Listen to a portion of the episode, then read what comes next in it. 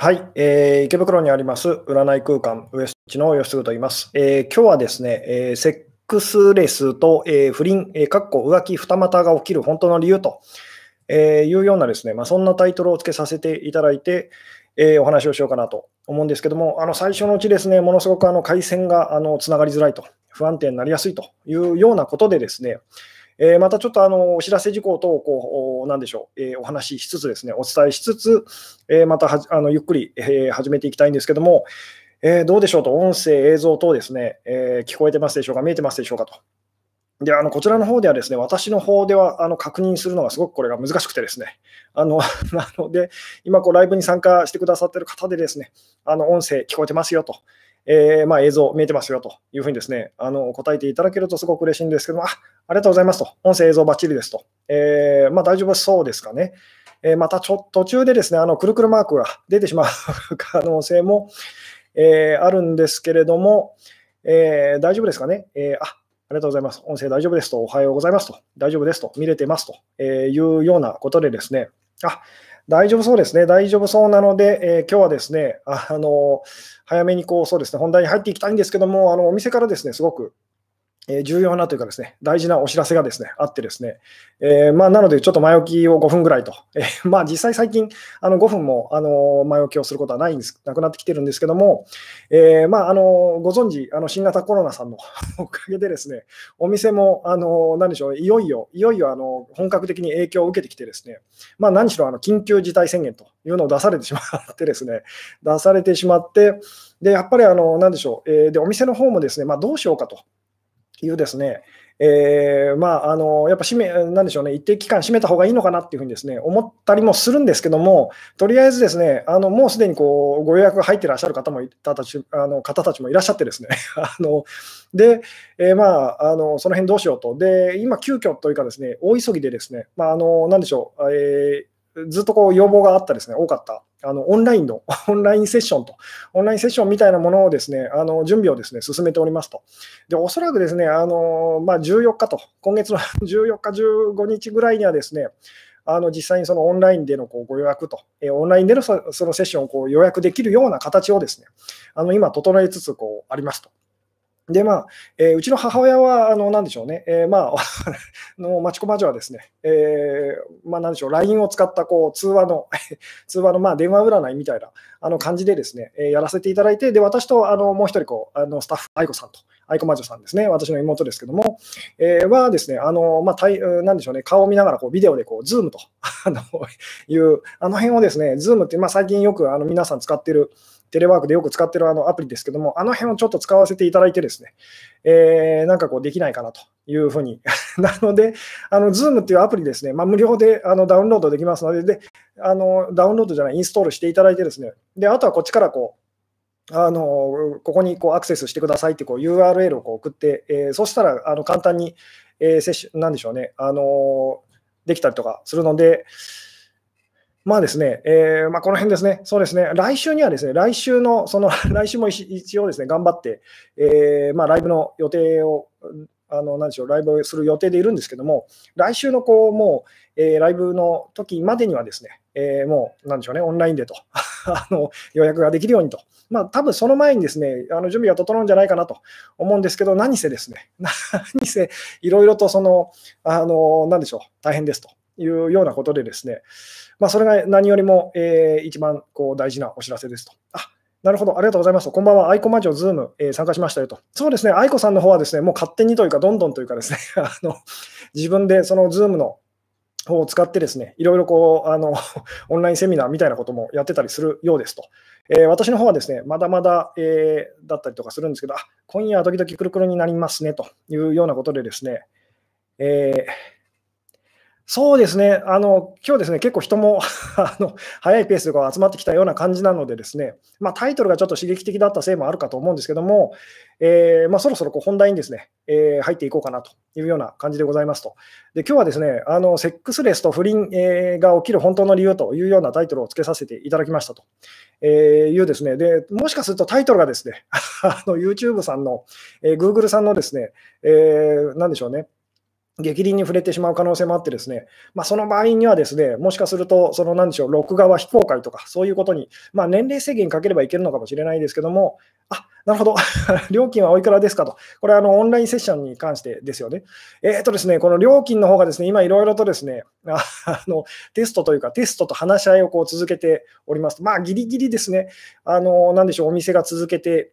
いける、でもですね、あのご利用の あの、ご利用していただきやすいですね、ねあの料金をですね、今一応いろいろ頑張って計算してですね、あのおりますと。なので、まあ、もしかすると対面セッションよりもですね、あのちょっとだけあの割高になってしまう可能性がございますと。で、この辺はですね、あのなぜそうなっちゃうのかっていうとですね、今までこう対面セッションは結構こう相場から言うと安い感じで、えー、安いお値段でやらせて頑張っていた、あの10年ぐらいですね、頑張ってたんですけども、さすがにそろそろですね、あのえー、ちょっとこう、なんとかしないといけないっていうのが一つとですね、えー、で、あとですね、いろいろ対面でやるときと違ってですね、間にこういろんなサービスがこう入ってくることでですね、いろいろ手数料がかかると。まあ、その辺がですね、あの経費的にちょっと厳しかったりするので、まあ、ちょっとだけ割高になるかの、そうですね、可能性がございますと。その辺もですね、あの来週には、あのなんでしょうね、告知というか、えー、お伝えさせていただければなと思います。さあ、あの本題にですね入っていかないと、どんどん、えー、ずれ込んでいってしまうので、まあ、今日ですね、そのセックスレスと、えー、で、あと不倫というですね、まあ、浮気と言ってしまってもいいですかね、えー、の関連性っていうかですね、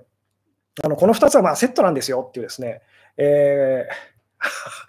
割高な分時間は多いのかしらと。実はですね、あのこの辺がですね、えーこの辺が今ですね、えー、割高でちょっと時間が短くなる可能性があの出てきました っていうですね。で、なんで、なんでそうなったのかっていうとですね、いろいろこう実験して試してみた結果ですね、まあ、この辺あのまた あのちゃんと決まったら、決まったらお伝えさせていただこうと思いますと。で、ちょっとあの本題にですね、今日入っていきたいんですけども、このセックスレスと不倫というのがですね、実はセットなんですよっていうですね、なので、こう好きな方とかこうパートナーがいらっしゃってですね、まあ、セックスレスにこうなっていくと。いうのと、その、まあ、あのパートナーだったりこう自分がですね、不倫やこう浮気をしてしまうというのはですね、もうセットなんですと。いう、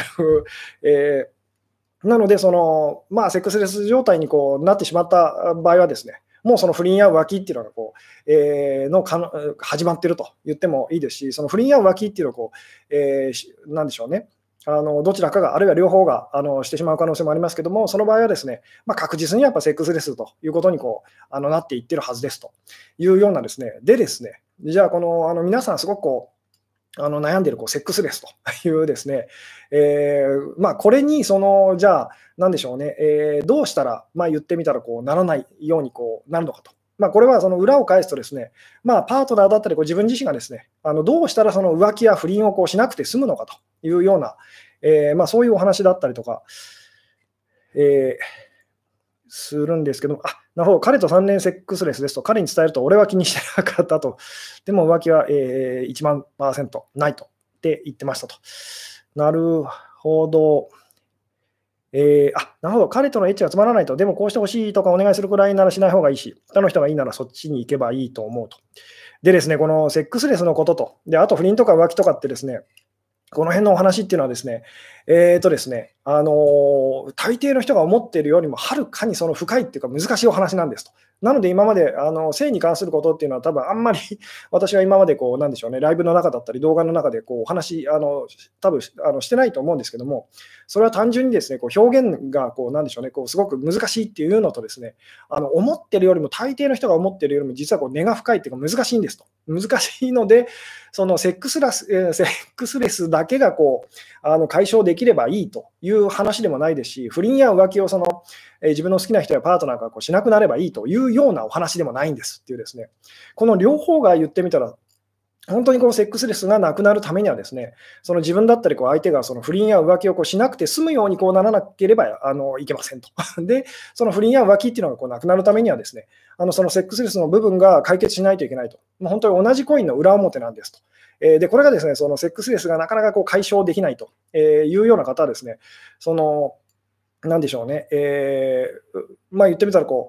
う、なぜそのじゃあ、えーパートナーやこう自分がですねこう不倫や浮気をしてしまうのかというですねそこが分かってないことがすごく多かったりするというですね。でですね、えーで、この話をまず で、これをどうやったらうまく伝わるだろうっていうふうにですね、いろいろ私も考えたんですけども、えー、で、まあ、まずですね、これをちょっとこう聞いてみたいんですけども、今日ですね、あのまあ、タイトルがキャッチーだから、結構たくさんの方がこう今、ライブに参加してくださってる、えー、感じなんですけども、あなるほど、エッチしたくても ED でできない場合は何か意味がありますかと。えー、これはですね、そうですね、これもどこ今日のお話もですね、どこからどこから切り込んでいいのかっていうぐらいですね、結構あの難しいというか深いお話だったりとかするんですけども、えー、そうですね、どうしようかなっていう、えー、そうですね、まずですね、あのそうです。じゃあ、こういうふうにですね、えー、まあ、なぜじゃあ、そのセックスレスになるのかと。で、これは裏を返すと、その別の言い方をすると、なぜ人は浮気や不倫をしちゃうのかっていうですね、つまりパートナーがいるのに、その他の人とこう性的関係をこう結んでしまうことになっちゃうのかと。まあ、そのパートナーに対してこう性的なこう欲求をこう感じづらくこうなっちゃうのかというですね、お話なんですけども、でここでちょっとこう考えてみてあのいただきたいんですけども、あのですね、えー、まあ、こんなふうにこう考えていただきたいんですけども、例えばあなたがですね、えー、まあ、ヒニングと、まあ、ヒニングの中で一番その、えー、なんでしょうね、ポピュラーなのはですね、あの近藤さんですよね、コンドームと。あのまあい、いろいろ考えてですね、近藤さんと呼ばせていただきますけども、あのまあ、あのコンドームのことですと、えー、ヒニングですね、代表的なやつですと。えー、みんながこう気軽気軽にできる、あの一番こう気軽に使ってるやつですけども、その近藤さんのことをですね、ちょっと あの思い描いていただきたいんですけども、あなたがですね、その避妊具を、コンドームをですね、買うこと、買わなきゃいけないと、必要がありますとなった時にですね、あの、まあ、ゴムと、まあ、ゴムっていう言い方もありますけど、えー、そうですね、近藤さんと、とりあえず、ここでは近藤さんとさせていただきますと、今日はですね、で、この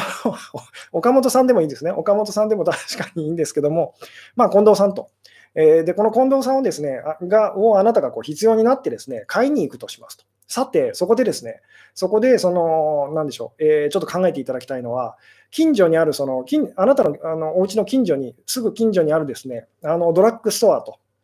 いう近所のドラッグ、よく行くドラッグストアと、毎日行くドラッグストアと、顔をその店員さんにですね覚えられている、えー、でまあ、世間話もしちゃうぐらい、であのあなたの家族もですね あの言ってみたらあの、通っているドラッグストアにその近藤さんをですね買いに行くのとですね、えー、ちょっと離れた、あのめったに行かない、たまにしかこう立ち寄らない、そのえー、まあ、隣町のって言ってもいいですかね、隣町とかですね、あの1つ、1つとか2つ あの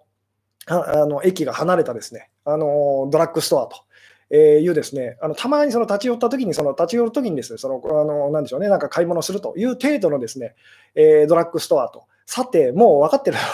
もうお分かりになるかと思うんですけど、どっちにあなたはその近藤さんをですね、あの買いに行きますかっていうですね、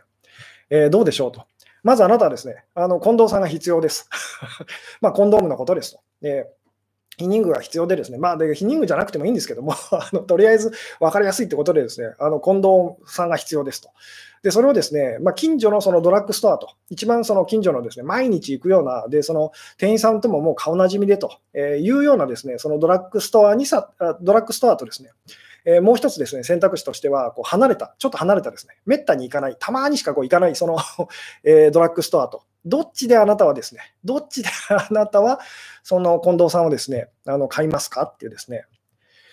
えーでもちろんこれもですね、答えは、答えは分かれる可能性はあるんですけども、えー、うん。なるほど、すぐそこの店という えー、遠い方と、えー、隣町ですと疎遠な方と、えー、緊急度によりますねという方もいらっしゃいますね。えー うんえー、あ近い方と、えー、いう方もいらっしゃいますね。近所では買いたくないと。離れた方の店ですと。離れたドラッグストアの、えー、に行きますと。えー、隣町と。えー、遠くのでかいイオンとかがいいかなと。いいですね。この遠くのでかいイオンっていうのがですね、今日のあの実は えー、なんでしょう。すごいこう大事な、えー、キーワードにこうなるんですけども、遠くのでかいイオンっていうのはですね、あの覚えておいてくださいっていうですね、めったに行かないところと、めったに行かない方でしょうかと。えー、近所にしますと、あまり時間が長引くと冷めてしまいそうですと。えーうん、そうですね、やっぱりですね、ちょっとこう分かれるような感じだと思うんですけども、でも素直に素直にこう、えー、まあその隣 まあ、近いところでも、近いところで買いたいというような方はですね、多分そのコンドームとその 避妊具っていうものに対してですね、そんなにその恥ずかしいとかっていう意識がまあそのない方が多分そうだと思うんですけども、あのここで言ってるその近藤さんとコンドームっていうのはですね、ものすごくその恥ずかしいと、買うのが恥ずかしいもの、だから人によって多分その買うのが恥ずかしいものっていうのはこう、あのいろいろ違うと思うんですね。で、まあ、その代表的なやつをとりあえず 今ですね、じゃあ、まあ、あの近藤さんは、そのじゃあ、近所のこう家、あのなんでしょうね、えー、ドラッグストアで買えるという、今答えた方にですね、あの聞きたいんですけども、じゃあですね、最近、あの近藤さんの隣によく置いてある、あの えー、なんでしょうね、それ用のローションっていうのがありますよね。それ用のローションと。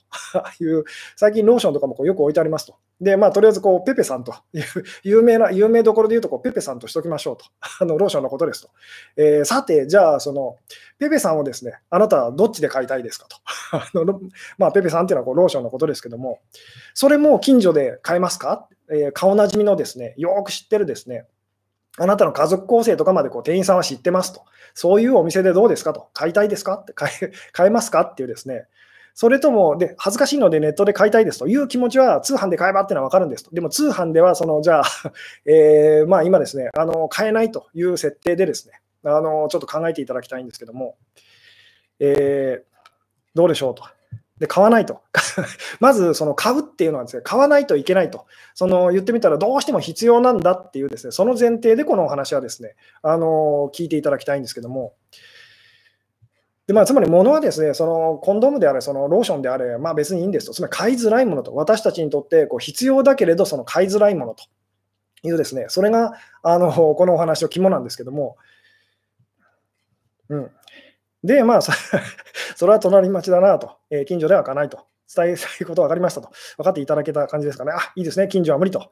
そうですよね、えーまあ、コンドームは大丈夫だという人も、ローションはなというふう、それはさすがにってなりますよね。つまりそれが私がこう今ですね、あのあなたにこう考えていただきたかったことなんですけども、つまり私たちはですね、こうすごくこう恥ずかしいものをですね、こう買うときって、やっぱりこう近所のそのよく行くお店よりもですね、あの知らないお店にあの行きたかったりとかしますよね。で、これはですね、そのまあローションとかコンドームとかは関係ないんですけども、あの以前に私がこう言ったあの言ったことがあるんですけど、お金とそのセックスと。えー、お金と性のことっていうのはすごい似てるんですよってお話を、確かお金のですね、ことをお話ししたライブの時にこう、あのその辺でこう言ったような覚えもあるんですけども、で、そのお金とセックスってですね、まあ、すごく似てますよね。どっちもその私たちにそのすごくこう喜びをこう与えてくれるものですと。でもですね、同時にものすごいこう罪悪感とかですね、まあ、それを恥ずかしさと言ってもいいですけども、それもこう抱かせるものだったりしますよね。で、まあ、この喜びと罪悪感っていうのは、実はこう切っても切れない、そのすごくこう、なんでしょうね、そういうものなんですよっていうお話はですね、いずれまたその回を改めて、えー、またそこにこうちょっと難しいお話なのでこう切り込んでいければなと思うんですけども、とにかくですね、私たちは、その、あの、なんでしょうね、えー、こう、なんでしょう、えー、恥ずかしいと思うものをですね、近所では買いたくないと。あの、これをですね、分かっていただきたいんですと。で、これは実際にその、私がこう、経験したお話なんですけども、あの、なんでしょう、えー、公共料金とかですね、あの光熱費、水道とかその電気とか、あの公共料金のですね支払いっていうのをですね、まあ、以前に私もあの口座あのから引き落としというような形でこう、えー、やってたことがあるんですけども、まあ、結構最近こうよく引っ越し、1年ごとにこう引っ越しあのしなくちゃいけないようなこう状況でですね、あの手続きがめんどくさいので、こう今ですね、あのコンビニで、コンビニで大体こう支払うようにこう今なってるんですね。で、コンビニでこう支払うと。あのでそれが結構こう溜まってきちゃうことがあると。あの払うのがですね、まあ、めんどくさかったり、ちょっと手元にお金がなかったりと。で、結構こう、まあ、言ってみたらこうコン、なんでしょう、えー、その支払いのですね、が溜まってる状態でですね、で、私がそのその時にですね、まあ、近所にそのあるコンビニで、それを、まあ、なんでしょう、お金をですね、こう払うのがどうもこうためらわれると。で、そこで私が何をしたかっていうとですね、ちょっと離れたその、えー、なんでしょうね、コンビニまで行ってですね、まあ普段あんまり行かないところですと。普段あんまり行かないところに行ってですね、で、そこでじゃあこう全部払えたのかっていうとですね、それも実は抵抗があったと。まあ、相手のその言ってみたら、店員さんからしてみたらどうでもいい話なんですけども、その、なんでしょう、1回に払うにはちょっとこう量が多すぎるなと。量が多すぎてですね、で、そこで私が何をしたかっていうとですね、まずその、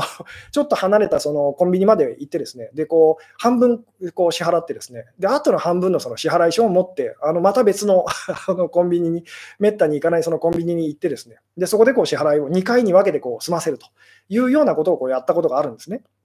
で、これがその、まあ、コンドームとか、あのローションをその遠くのお店にこう買いに行く気持ちとこう同じだというですね、えー、のにこう、なんでしょう、なんとなくそれにこう気づいていただけると、すごく嬉しいんですけども、で、ここで何が言いたいかというと、もう勘のいい方はお気づきのようにですね、この近所のよく行く あの、日頃お世話になっているドラッグストアっていうのがパートナーなんですよっていう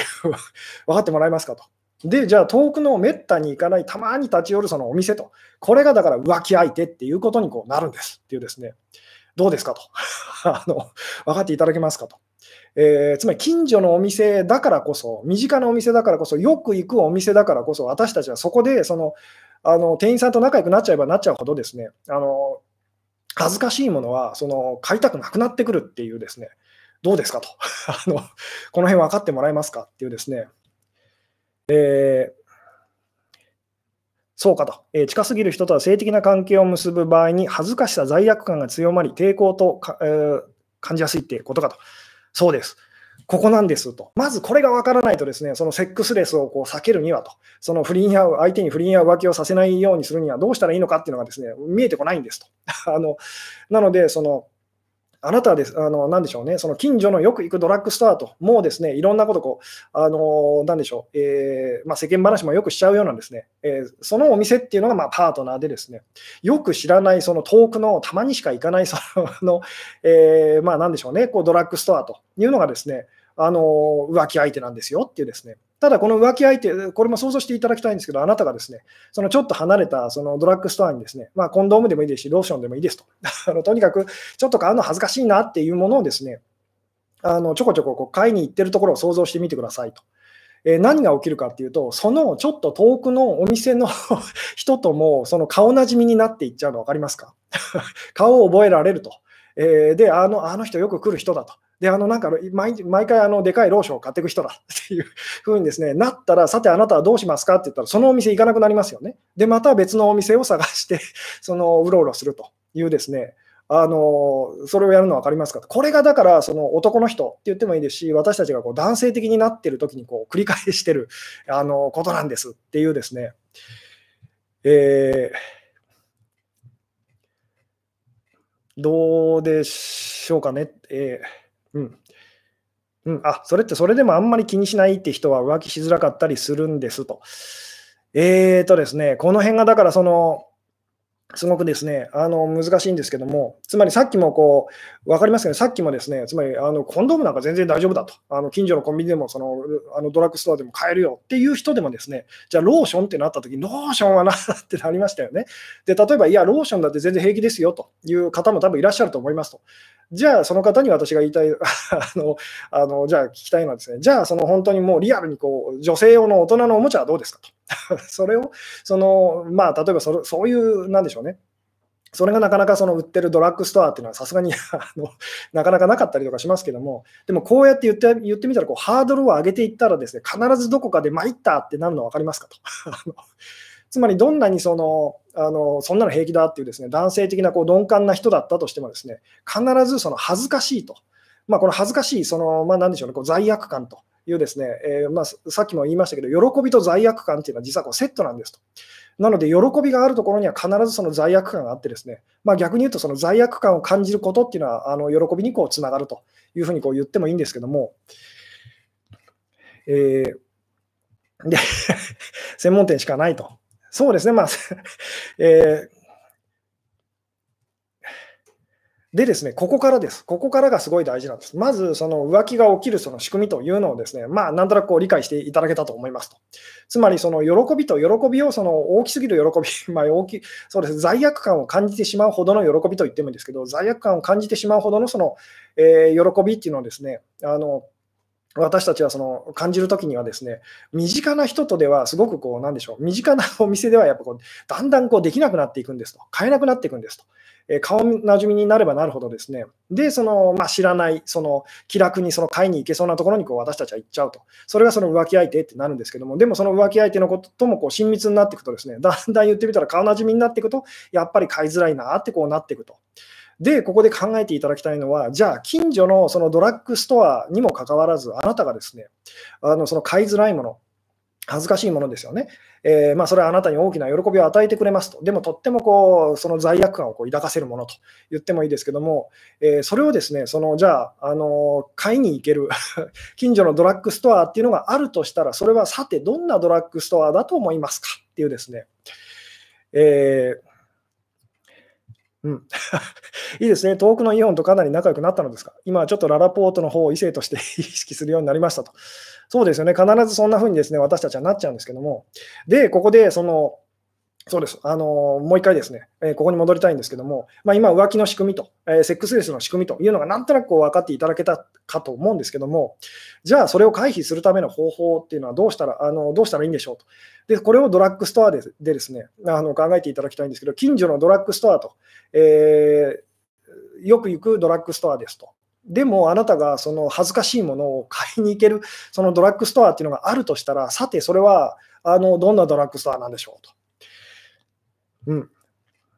無店員と。店員はいるんです。まず店員はいるっていうふうにですね、あの、どうでもいい店と。でも言ってみたら毎日毎日本当にこう行くそういうお店ですよと。でまあこれはドラッグストアよりもコンビニなんかの方がもしかするとあのイメージしやすいかもしれないですけども、えー、店員さんがエロを受け入れてる場所なら問題ないですねと、本当ですか？これもだからリアルに想像してみてくださいと。あのえー、あいいですね、なんとなく、なんとなく、えー、気づいてくださってる方いらっしゃる感じですかね。えー、うん。えー、そうですね、えロボットのペッパー君が店員と。えいいですねこん、え、こっちに興味のないお店と、一定の距離を保っているドラッグストアと、店員とお客様の距離があるドラッグストアかなと、えー、買いやすいドラッグストアは安心感があると。えー、うん、で、これも 店員が何人かいるお店とかと、なるほど、秘密を共有している ドラッグストアと、えー、知らない店員さんの時と、えー、めちゃくちゃ忙しそうで個人を意識していない店と、あいいですね、えー、バイトの効果が変わると。えーで、これですね、その店員さんがこうコロコロ変わるお店って確かにありますよね。で、そういうところだったら確かにその行きやすいと思いますと。でも、ここでルールとしてですね、あの店員さんが1人しかいないちっちゃな ちっちゃなその、えー、お店だと、ちっちゃいそのドラッグストア、薬局っていうふうにこう想像してみてくださいっていうですね、難易度がちょっと上がりましたと。あのにもかかわらず、あなたがですね、そのなんでしょう、そこではそのローションとか、その、えー、まあそういう恥ずかしいものもですね、コンドームとか、そういうのもこう買えると。大人のおもちゃでも買えてしまうと。いうようなお店があるとしたらですね、えー、うん。なるほど、えー、ちなみにドラッグで、えー、働いてましたが、知らんぷりしながらも紙袋に入れてましたよと。えー、あ、いいですね。洗剤を買うときと同じふうに接してくれる店員の、えー、お店と。えー、あ、いいですね。みんなが当たり前のように買ってるお店と。えー、あ、そうかと。おばあちゃんなら恥ずかしくないなと。えー、そうですね、まあ、いろんな意見があると思うんですけども、まずですね、こういうふうにこう思っていただきたいんですけども、あのじゃあですね、いつ、その点、あのお店がですね、いつもいつも同じ、あのなでしょうこう、お客さんが少ないお店だったらどうですか、しかもですね、いつもいつも同じお客さんだったらと、つまり地元の本当小さい薬局でですね、いつもいつも来てるお客さん、同じ人だと。え同じ人たちだっていうふうにですね、なったらどうですかと、すごく行きづらいですよね。でもこれがですね、あのまあ、例えばお店は小さかったとしても、利用者がすごい多いって想像してくださいと。いつもいつもこうたくさんのいろんなですね、あの不特定多数のお客さんがいるっていうですね、でなおかつ、その店員さんがですね、あのなんでしょう、あなたにその、あなたのすごいこうプライバシーをものすごくですね、なんでしょうね、えー、まあ、こう尊重してくれるっていうかですね、全然その必要、えー、あなたに対してですね、いい意味でそのまあ距離をこう取ってるっていうかですね、あなたに関心をこう持たないと。つまりもう必要最低限の情報しか私には、私はこう、あの、あのなんでしょうね、えー、別に知りたくありませんよっていうですね、態度で、えー、こう接してくれてたらどうでしょうっていうですね、この辺がですね、この辺がそのもう人がたくさんですね、こうあの出入りしてると。で、なおかつその、その店員さんがですね、あなたのことを言ってみたら、あの特別扱いしないと。つまり他のお客さんと同じように、そしてあなたのその買ってくるですね、まあローションだとか、あので、ローションだけだと恥ずかしいと。よく私もありますけども、そのローションだけだと恥ずかしいので、じゃあ、あのこの洗剤も一緒にとかですね。で、それをこう物をですね、あのまあ、同じようにこう扱うっていうかですね、まあ、もちろんその えー、ルールとしてこうか、お店のルールとしてこう紙袋にこう包むとか、そういうことはやってくれるかもしれないですけども、えー、そういうその言ってみたらドラッグストアだったらこうどうですかっていうですね、その他大勢扱いなのと、そうです、そこですっていうですね、つまり人が多くて顔を覚えられないお店、まあ、顔はギリギリ覚えてると、顔はギリギリ覚えてると、でもそのあなたが何を買ってるかまでは覚えてないみたいな、どうでしょうと。えーうん。そうですよね。こう一定の距離を取ってくれる誰に対しても同じように対応してくれる店員さんだと気が楽ではありますねと。えー、そうですよね。なので、そういうそのドラッグストアだったら、あなたはですね、そこで言ってみたら、その、えー、まあ、ローションだったり、ちょっと恥ずかしいものをですね、あの、なんでしょうね、えー、買うことがこうできるはずですっていう。こので、これを あ、いいですね、プロテインと。そうです。プロテインじゃないですね。プロテインですね。プロの店員さんという。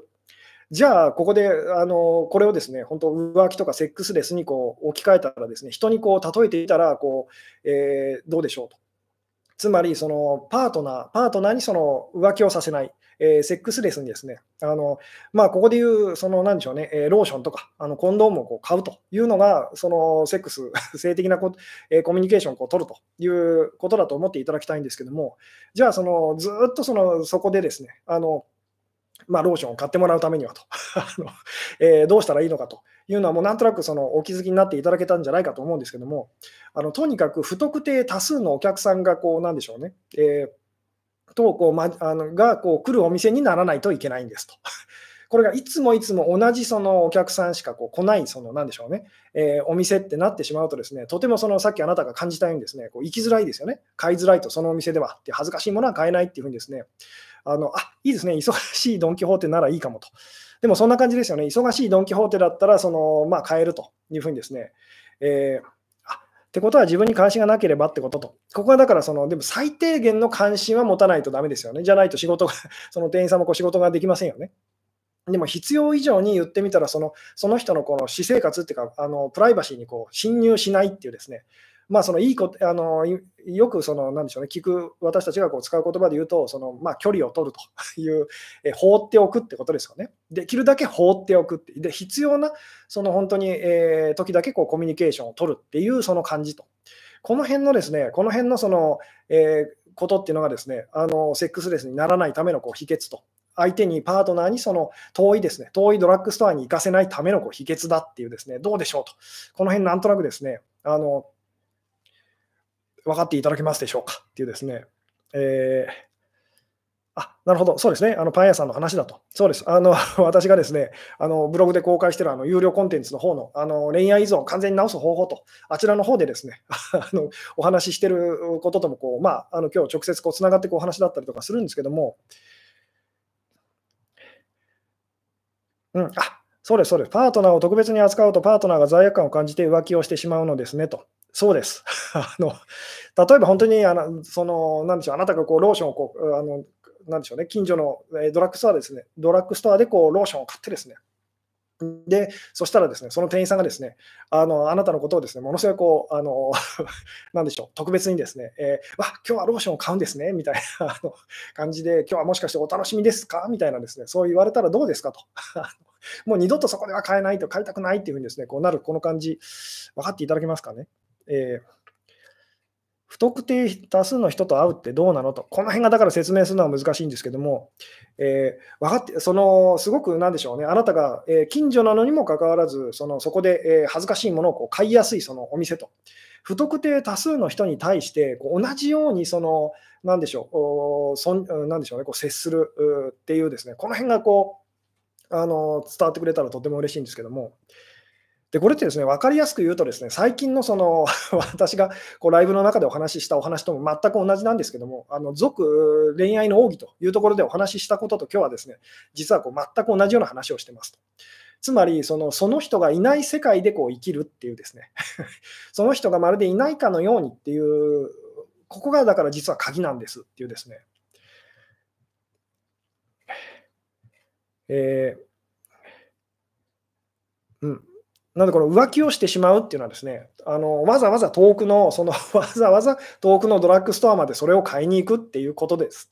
で、なぜかっていうと、その近所のドラッグストアがあまりにもその買いに行きづらいというですね、もう顔をばっちり覚えられてると。ですごいこう親しそうにこう話しかけてくるという、えー、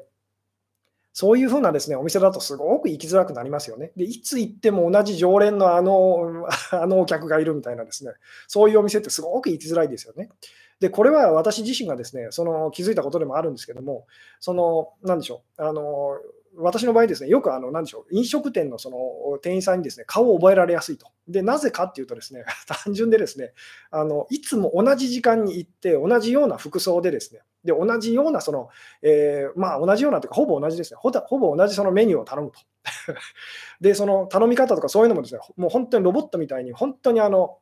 時々そういうお客さんいますよね。で、私自身がそういうお客さんなんですけども、あのなので、もうそのすぐその顔とかですね、あの覚えられちゃうと、ああ、またあの人だなっていうふうにですね、覚えられちゃうタイプなんですけども、で、顔を覚えられるとですね、あのすごくこう恥ずかしいと、なんかこう、あの嫌になってですね、そのお店行かなくなると。いうのでが そのずっと私がこう繰り返してきたことなんですけども、そんな私がですねずっと結構何年も何年もこう生き続けてるお店っていうのがよくこう振り返ってみると、やっぱあるっちゃあるんですね。で、そのお店は他のじゃあそのお店と何が違うのかっていうとですね、あの、なんでしょう、他のお客さんと同じように すごい超常連なのにもかかわらず、本当に他のお客さんと同じようにこう接してくれてですね、で、毎回、その私がこう頼むものってほぼ決まってるんですけども、決まってるんですけども、毎回ですね、で、あとこうご飯は普通盛りにと、普通盛りにっていうですね、もうこう99.999%ぐらい、で、たまにその年に何回かですね、あの、今日は大盛りでっていう日もあるんですけども、あの基本、普通盛りが99.99%の人なんですけども、毎回毎回必ず、その今日はあのえー、何盛りにされますかってですね、こう聞いてくれるそのお店というですね、そこにやっぱずっと私はこう生き続けてるという、あのその辺がだから、そのなんでしょうね、えー、鍵なんですっていうですね。なので、すごくその私がこうよく言ってるですね、そのあのほほぼ週5でこう週、週5回ぐらいですね、週5に あの平日はもう毎日行ってるっていうようなお店があったりとかするんですけども、でもそこの店長さんです。ね、もう確実に私のことを覚えてて、あの年末になると、年末と年始で必ず挨拶してくれるんですけども、でそれ以外の時はですね、ほとんどもう言ってみたらこうあの無視してくれるというか、こう話しかけないでくれると。あのいうですね、だからすごくこう居心地が良くて、そこのあのお店こう行くんですけども。えーこれがですね、で、なんで私がじゃあ、その顔を覚えられると、その飲食店にこう行きたくなくなるのかっていうとですね、食事をするっていうのも、まあ、喜びなわけですよね。でもこう、そのそれをですね、こう邪魔しないでほしいと。邪魔しないでほしいっていうかですね、あの、なんでしょうね、そこにこうあんまりこう注目しないでほしいっていうですね、だこれがその、まあ、喜びとその罪悪感っていうのは、実はこうセットなんですよっていうお話とこうつながっていったりとかするんですけども、で今日のお題なんだけど、そうですね、あの今日のお題にこう戻もう一回戻るとですね、セックスレスと、えー、不倫と、まあ、括弧してこう浮気二股というふうにこう書かせていただきましたけども、それが起きる本当の理由と、えー、これはですね、あのよく知ってる人に対しては、私たちは、その何でしょう、えー、恥ずかしいっていう気持ちがですね、どんどん、まあ、あの罪悪感と言ってもいいですけども、その性的なことに対しては関してはですね、どんどんこう強くなっていってしまうんですと。えー、なので、それをその解消するためのですね、えー、なんでしょうね、そのそれを解消解消するっていうかですね、避けるための方法っていうのはですね、あのあなたがですね、近所なのにもかかわらず、そのえー、まあ、行きやすい、ローションを買いやすいよ、あのドラッグストアというのを目指してくださいっていう お話にこうなっていくんですけども、えー、うん。あ、なるほど。お店の例えば言いたいこと分かるけど、本題についてはうんってなると。これはどの辺がうんってなる感じでしょうでしょうかね。これがですね、これがあのー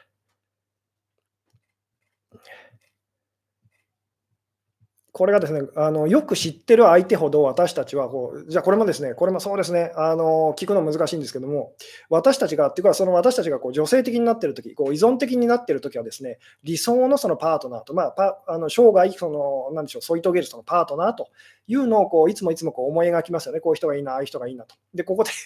ここでちょっとこう逆に考えていただきたいんですけども、逆ってどういうことかというと、じゃあ、理想のその えー、セックスフレンドというのがいるとしたら、どういう人だと思いますか？っていうですね。これまた難しいんですけども、理想のセックスフレンドというのがいたらです、まあ、セフレという言い方をしてもいいですと縮めてですね、えー、もしそういう人がそのいるとしたらどういう人でしょうっていうですね、えー、この辺こうどうでしょう。で、男の人たちは私たちこう男性的になっているときはその 理想のそのセックスフレンドみたいなこう人のことをよくあのしょっちゅうしょっちゅうこう考えてますとえーいうですね。で、それってどういう相手なんでしょうと。で、それっていうのは言ってみたら、まあ、一夜限りの相手と言ってもいいんですね。じゃあ、一夜限りの相手だったら、そのどういう人がいいですか？っていうです、どういう人が理想ですか？っていうですね、えー、考えてみてくださいと。いつもあなたは逆のことを考えてるはずですと。まあ、生涯とあの添い遂げる人だったら、その本物のパートナーだったらこういう人がいいと。えー、ただですね、その逆を考えてみましょうと。で、その逆っていうのは、その浮気症な男の人たちがいつも考えてることだったりするんですけども、一夜限りの相手だとしたら どんな人がいいですか？っていうですね。うん。めんどくさくない人と。めんどくさくないっていうのはどういうことでしょうね。えー、うん。恥ずかしいのに不倫するっておかしいねと。ここがですね、ここがだから分かっていただけるとすごく嬉しいんです。恥ずかしいから不倫をするんですっていうですね、恥ずかしいから浮気をするんですっていう。えー、うんえー、そうですね、理想のじゃあその浮気相手というのがいるとしたらどんな人なんでしょうっていうですね、で、私生活に干渉してこない人と、えー、気分に合わせてくれると、えー、それ以外干渉しない人と、えー、セックスに特化していると。なるほどと。えー、自分を特別扱いしてくれる人、この辺はちょっとですね、この辺はあの理想のパートナーっていうのとですね、あのごっちゃになっている可能性がありますと。とにかく一夜限りと、一夜限りのその人っていうですね、あので、まあ、言ってみたら1回だけそういうことをしたいと。でもそれ以外は会いたくない人ってどういう人なんですかっていうふうにですね考えてみてくださいと。うん、自分を見せなくてもいい人と。そうですよね。えー、つまりお互いのことを知らないその相手同士っていうのがそういうふうなことにこうなりやすいですよね。よく知ってる相手とはその、まあ、仕事上のその付き合いがある人とか、まあ、実際にはこうそうなっちゃうことも多いんですけども、そのよく知ってるか、まあ、この辺はですね、その以前に私がこう、えー、お話ししたこうライブで言うとですね、あの永遠に続くそのロマンスを手に入れる方法というようなあのライブの中でもお話ししたことなんですけども、私たちはこうよく知ってる人に対してはこう信頼をこうあの感じますと。ただし、そのドキドキっていうかですね、ロマンスというのは感じられなくなりますと。で私たちがものすごくロマンスっていうかですね、あのドキドキと、まあ、これはあの性的な欲求っていうふうにこう言っていってもいいですけども、それを感じる相手っていうのは分からない人、知らない人だったりしますよね。えー、で、ただ知らない人っていうのはですね、あの信頼することはできないと。えいうですね、でここで私たちはこうものすごいこう葛藤したりとかするんですあの、えー、こうするんですけども、でそれをその近所のそのなんでしょう、ね、恥ずかしいものを あの買いに行けるそのドラッグストアにこう、えー、例えるならですね、じゃあその、知ってるようでいて、実は全然知らない人っていう、この感じ、これがそのセックスレスにならないためのその秘訣って、なんとなくこう分かっていただけますかと。で、相手にその浮気をさせないためのこう秘訣というですね。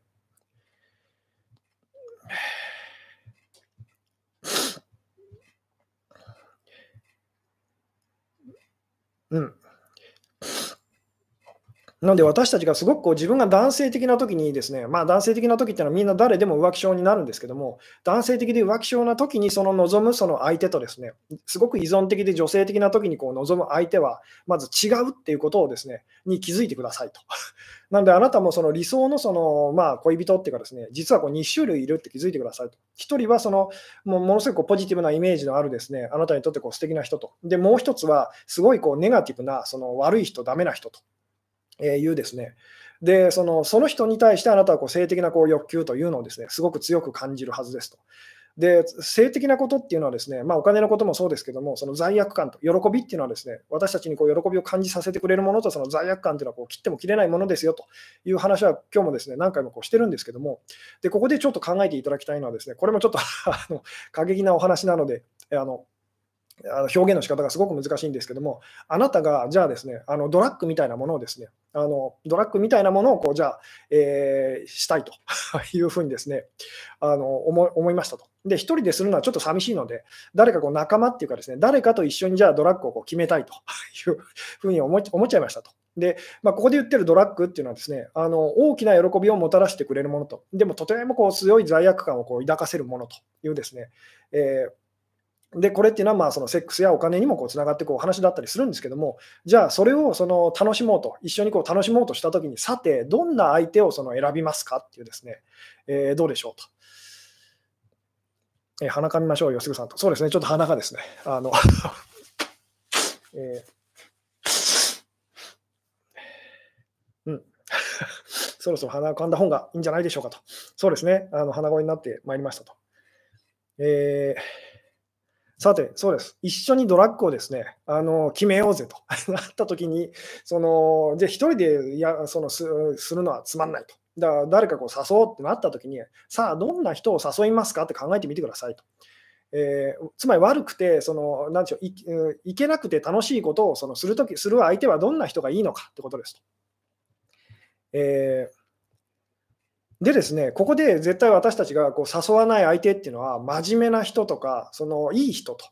何やってんのあなたっていうふうにこう言われちゃうような人は誘いませんよね。あので、どんな人を誘うかっていうと、そのえあなたよりもこう悪い人とか、あなたよりもダメな人という人を必ずあなたは誘うはずですっていう、この辺分かっていただけますか？あなたより悪い人と、あなたよりもこうダメな人っていうですね、あのあいいじゃん、いいじゃん、やろうぜっていう ような人とか、あのえー、って言いながらその誘惑に負けちゃうこうダメなタイプの人というですね、あのどうですかと あの、この辺こう分かっていただけますかと。つまり、そのドラッグをじゃあ決めようと いうふうにこうなったときに、いい人とか、そのなんでしょうね、素敵な人とか、そういう人をあなたは選ばないっていうのに気づいてくださいと。で、その性的なことっていうのも、だから同じなんですっていうですね、相手がいい人であればあるほど、誠実そうなそのいい人であればあるほどですね、あなたはどんどんこうできなくなっていく、この感じ分かっていただけますか？えー、なので、こう女性がよくその陥ってしまいがちなことは、すごいいい女と、いい人っていうのをこうやりすぎて、ですねあの相手のそのパートナー、男の人はですねあ、とてもじゃないけど、あなたとそのドラッグを そのやろうという気にはなれないと。だから自分よりもその悪い女の人、悪いっていうのはですね、まあ、以前にもこう善悪のお話の時にこうしたと思うんですけども、自分あの自己中心的な人ですと、自分勝手な人と、身勝手な人っていうですね、自分よりもその悪い人と、で自分よりもそのダメな人っていうですね、あのそういう人を探して見つけて言ってみたらこう一緒にやりませんかと。いうふうにこうなってしまう、その感じ、どうでしょうと、こう分かっていただけますかね。で、そのまあ、こう二度と会わない人っていうのもそうですよね、こう一夜限りのその、まあ、性的なセックスのことに関して言うならば、一夜限りの人っていうのと、だから同じこの感じ、こう分かっていただけますかと。だからドラッグこう一緒にやってるあの人たちっていうのはですね、もうその場限りで本当にあの ついこの間、ついさっきこう知り合った人たち同士でとかっていうのもよくありますよね。で、なぜじゃあ知り合いとよく知ってる人とやらないのかっていうですね、なぜその自分がこう、えー、信頼できるですね、その大事な、あのそういう人とこうやらないのかと。自分の家族となぜそれをやらないのかっていうですね、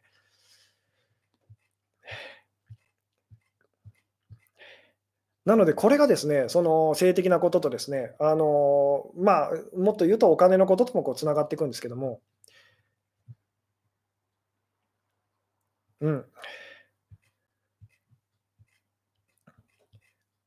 なので、その私たちがこう性的な欲求をですねものすごくこう感じる相手とですね、でまあ、その信頼できると、あのこの人とだったらこう一緒にやっていけるって思う相手は、その食い違いやすいんです。ま、全くその正反対のですね要素をその、なんでしょうね、私たちはその中にこう見てるからですと。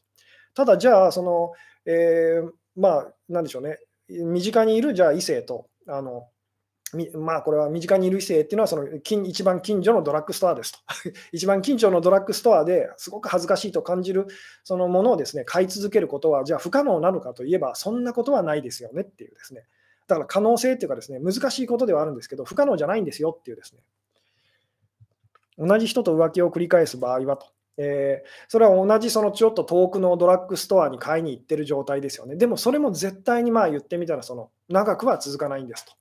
えいうですね、どうしたらいいか混乱中ですと。あので、ここでですね、そうですね、もう48分ぐらいこうお話ししてるので、あのそうです、あのこの辺ですね、まとめていきたいんですけども、じゃあ、その実際に具体的にこうどうしたらいいのかっていうですね、えこれはですね、あなたがそのえー、いい人にその何でしょう、えー、なってはだめっていうことですと あのこう分かっていただけますかね。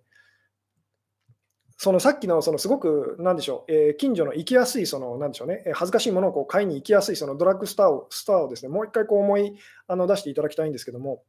まあ、言ってみたらすごいそっけないですよね。で、こう見方によっては、なんでしょう、こう不親切っていうかですね、あのそんなに私のことに、まあ、見方によってはそんなに私のことに興味がないの？っていうふうにですね感じさせますよね。えー、でも実はそれっていうのはこう、これも見方次第でですね、あの裏を返せば言ってみたらその方っていうのはあのその店員さんっていうのはあなたのプライバシーっていうのをものすごいこう尊重してくれてるとあなたの分からない部分をものすごいこう信頼してるしてくれてるっていうですねだからその私はあなたのことを必要以上にこう知あの知りたいと思わないんですよっていうこうそういうふうにもこう取ることができますよね。えーいい人と信頼されたらダメなのと。だからここです。信頼、さっきのそのドラッグドラッグの話でですね、一緒にドラッグをこうやろうという話で思い出してあの考えていただきたいんですけども、そのあなたを信頼してくれてる人とドラッグを決めることができますかっていう。まあ、この辺がだからその、いや、そういう人がもういるはずだっていうふうにですね、あのまあ、捉え方ではこう、捉え方によってはそういうこう言い方もできたりするんですけども、基本的にはその難しくなるのこうどうですか？分かっていただけますか？っていうですね、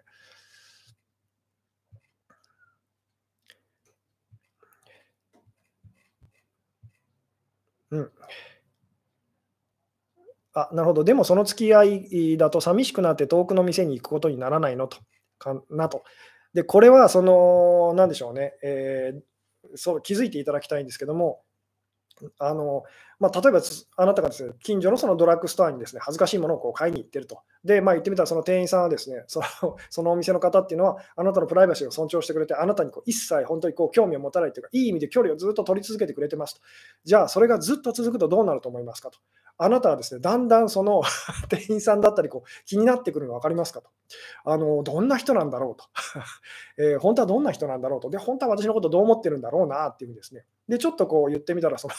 世間話をこうしたりとかしてですね、でも必要以上にこうあの踏み入らないというようなですね、で、これっていうのが言ってみたら、その、えー、まあ、セックスフレンドみたいな関係になっていっちゃう方たちが、その、そういうような感じにこうなりやすいんですけども、うん。えー、自分の理論を補強するコメントしか拾わないと。そんなことはないんですけども、単純にですね、全部は読めないんですよっていうですね。なので、この性のこととかお金のこととかですね、結構その、まあ、あのこの辺のお話をするとですね、まあ、私たちのその、なんでしょう、嫌な部分をこう刺激するお話なので、私のお話もですね、すごい 今日のお話も分かるっていう方とですね、全然分からないというふうにこう感じる方が多分いらっしゃると思いますと。えー、なのですごくですね、あのなんでしょう、えー難しいんですけども、えー、息苦しそうですねと、大丈夫ですかと。そうそうですね、こう一気に話してきたので、ですねちょっとこう、えー、苦しくなりやすいんですけども、セックスイコール罪悪感となる理由を具体的に知りたいですと、えー、セックスが別に罪悪感ではないんですと。あの喜びが喜びが罪大きなその大きすぎる喜びが罪悪感なんですっていうですね。に対して私たちはこう罪悪感を感じてしまうんですっていう。だから別にそのセックスだけでなので私がその、えー、性のこととお金のこととか、あのなんでしょうね、えー、まあ、あとドラッグっていうこうちょっと極端な例も出しましたけども、共通点は何かといったら、私たちにものすごいこう大きな喜びをこう感じさせてくれますと、ただし、その、えー、なんでしょうね、こう罪悪感というか、ですね。私たちこうそれをすごくこうあの抱かせるものでもありますよね。うん、いつもよりきつめのコメントが多いことにも何か意味ありそうと。そうです。その通りなんですと。なのでこう、この性のお話とかですね、まあ、お金の話もそうなんですけども、結構だから難しいんですと。まあ、私たちの中のその古傷、まあ、古傷っていうかですね、それをですね、あのきまあ、みんな、つまりここにいる全員がですね、まあ、今284人もこうライブに参加してくださってますけども、ここにいる全員がお金のこと、それからセックスのこと、まあ、他のいろんなことでもそうですけども、まあ、特にこう性のことで傷ついたことのない人なんていないんですと、お金のことで傷ついたことのない人なんていないんですっていうですね、なのでその傷に触れられるようなですね、あの思いをする方、この話を聞いててですね、そういうふうに感じちゃう方もいらっしゃるかと思うんですけども、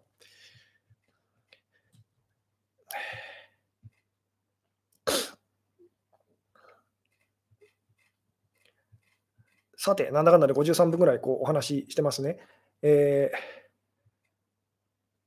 うん、一緒に落ちていけるという信頼というのはありえないですかと。えー、そうですね、だからこの辺がですね、説明するのはとってもこう、あの、難しいんですと。とても難しいんですけども、で、この辺ですね、今日お話ししていることっていうのがどうも受け入れがたいっていう方ですね、私がその以前に、えー、やったライブで、えーえーえー、そうですね、永遠に続くロマンスを、えー、手に入れる方法と、確かそんなようなタイトルだったんですけども、そっちの方がおそらくこう受け入れやすいというふうに感じる方は多分多いと思うので、あのそっちの方のをですね、こう見ていただけたら、今日の、今日お話ししていることは同じなんですよと。もしも今日私がお話ししていることがちょっとこう生々しいとか嫌だなって感じる、えー、方もいらっしゃると思うんですけども、でも、その受け入れやすい話の時と今日お話ししていること、実は全く同じなんですっていうことに気づいていただけたらすごく嬉しいんですけども。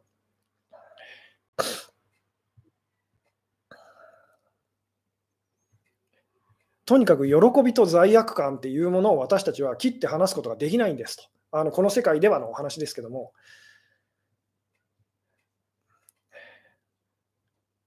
なんで、ここがですね、ここが本当に、あのー罪悪感を感じないことっていうのは、私たちはこう喜びも、なんでしょうねあの、罪悪感を感じないようなことというのは、あまりその喜びも感じられなくなあの感じられなかったりするんですけども、あまりにもその、なんでしょうね、罪悪感がこう強く、え、なってしまうとですね、まあ、その喜びの方もいらないってこうなってしまうというですね、この辺がだから説明するのすごく難しいんですけども。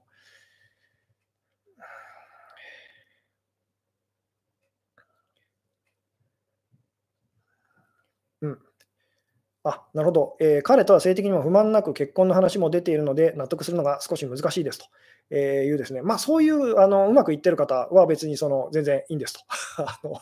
全然その構わないんですよっていうですね、えー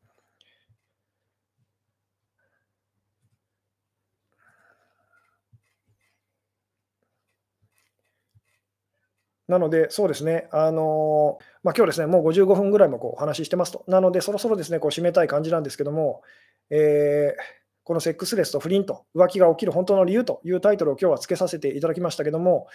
えー、身近な人とよく知ってる人との間ではですね、私たちはこう大きすぎる、これは以前にも別のこう多分あの角度で別の表現をしていることがあると思うんですけども、えー、よく知ってる相手とですね、大きなその大きすぎるこう喜びっていうかですね、それをこう共有するっていうのはどんどん難しくなっていってしまうんですと。えー、なので、その何でしょうね、え、でもじゃあそれをこう成立させるためにはどうしたらいいかっていうとですね、あの何でしょう、え、知らないっていうですね、あの知らない部分っていうのが増えていくと、お互いに増えていくと、その、なんでしょうね、もう一度その、えー、引き合う力っていうかですね、こう性的なエネルギーがあのもう一回こう発生し始めるっていうですね、知ってるって感覚が強ければ強いほど、それっていうのはすごく難しいんですと。えー、いうですね、もう本当に相手がお父さんとかお母さんみたいにこうなっていってしまうので、つまり信頼はできると、誰よりも信頼はできるけど、誰よりも触れられたくないっていうですね、あのこの感じ、こう分かっていただけますかね。まあ、実際には全然相手はお父さんじゃないし、お母さんでもないんですけども、まるでそのお母さんにそのお父さんに触れられてるみたいとか、お母さんに触られてるみたいだっていうふうにこうあのなっていってしまいやすいですよね。えー、でそ、それはなぜなのかっていうですね。うん、彼のことを知りすぎたがらないからいいのねと。そうですね、あの、なんて言ったらいいんでしょう、彼の、その、彼のと、彼でもいいし、彼女でもいいんですけど、相手の知らないところをもっと知りたいっていうふうに、その、えー、そういうふうに思ってみてくださいと。その人が知ってる部分と、あなたが知ってる部分と、そこをそのそんなにこう大事にしすぎないでくださいっていうですね、あなたの知らない部分に私は興味がありますっていう、まあ、このお話はこう以前にも多分したことがあると思うんですけども、うん。これは今日の1回の話だけでは皆さん納得しませんなと。えー、そうですね、この辺ですね、本当、性のお話っていうのはですね、ものすごく難しくてですね、なぜならみんなそれでこう傷ついたことがあるからですと。私自身もそうですと。あのまあ、いろんなことですね、ある程度こう、なんでしょう、乗り越えてというか、克服してこう分かるまではですね、あのまあ、今でもやっぱこう性的なことをこうお話しすることに関してはですね、結構やっぱ抵抗感はありますと。えー抵抗感はあるんですけど、以前に比べたらですね、だいぶその まあ、なんでしょう、克服してきたんですけども、でもですね、それぐらいまあ、すごく難しいお話なんですと。例えばまあ、これもですね、そうですね、こうこの辺ちょっとその最後に謎、謎というか、あのと 謎、その、えー、そうですね、投げかけてですね、最後、まあ今日は終わろうかなと思うんですけども、じゃあ例えばその、えー、あなたがですね、義理のお父さんとか、まあ、あなたが女性、うん、男性だったらその義理のお母さんでもいいですけども、義理のお父さんやお母さんにこう、えー、育てられたとしますと、つまり血のつながりとかありませんというですね、えー、でも育てていたもらいましたと。で、まあ、だんだんだんだんその大きくなっていってですね、そのお父さんとか、おかまあ、義理のお父さんやお母さんのことを、まあ、恋愛対象として、こう性の対象としてこう見るようになりましたと。で、まあ、言ってみたら体のそのあのなんでしょう、遺伝子的なことで言ったら、別に全然その、なんでしょう、えー、カップルになってもですね、パートナーになってもこう問題はないわけですよね。でも結構それっていうのはこう気持ち悪いなとか、ダメだなって感じる方たちはすごく多いはずですと。で、なぜなんでしょうねっていうですね、なぜ そのすごく身近な人で信頼できる人との間でその性的なことっていうのを私たちはこんなにもその嫌がるのか避けたがるのかっていうですね、あのっていうのをですね、まあよかったらですね、あの、なんでしょうね、考えてみてくださいと いうですね、えー、現実的に両親の例えはちょっと無理がないかと。これですね、別に無理無理がないんです。無理がないっていうか、もこの辺の話っていうのはこうすごくまたあの、なんでしょう、デリケートな話になっちゃうのでですね、まあ、なかなかこう YouTube のライブなんかでこうお話ししづらい部分だったりするんですけども、えー、うん、あなるほど、そうだよ、家族になっちゃうからと、えー、それ以外の何者でもないのだが、えー、だから子だくさんの仲良し家族はと。子だから、えー、子だくさんの仲良し家族の方っていうのはですね、この辺はですね、また 回を改めてあのお話できたらなと思うんですけども、えー動物的なタイプの方っていうのはですね、本能に従って生きているようなタイプの方っていうのは、割とそのセックスレスっていうのはこう乗り越えていきますと。すごく理性がその強い方と、頭固い方と言ってもいいですけど、っていうのはすごくこうセックスレスとかですね、やっぱ不倫とか浮気とかそういうことにこうなってしまいやすかったりも、まあ、あのしますと。いうですね、まあ、これもあの、なんでしょう、えー、いろんな、あの、なんでしょうね、えー、説明の仕方できるんですけども、と言ってる間にですね、ちょっと時間超えてったので、今日はですね、この辺でお話を終わろうかなと、えー、思いますと。はい、というわけでですね、えー、まあ、ちょっと今日ですね、あの見えない傷に触れられたような気がする方もいらっしゃるかもしれないですけれども、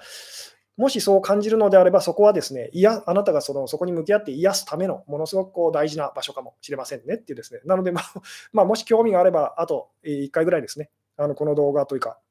録画で見ていただけたら嬉しいなと思いつつですね、今日はこの辺でお話を終わろうかなと思いますと。はい、えー、最後までご視聴いただきありがとうございました。はい、おやすみなさい。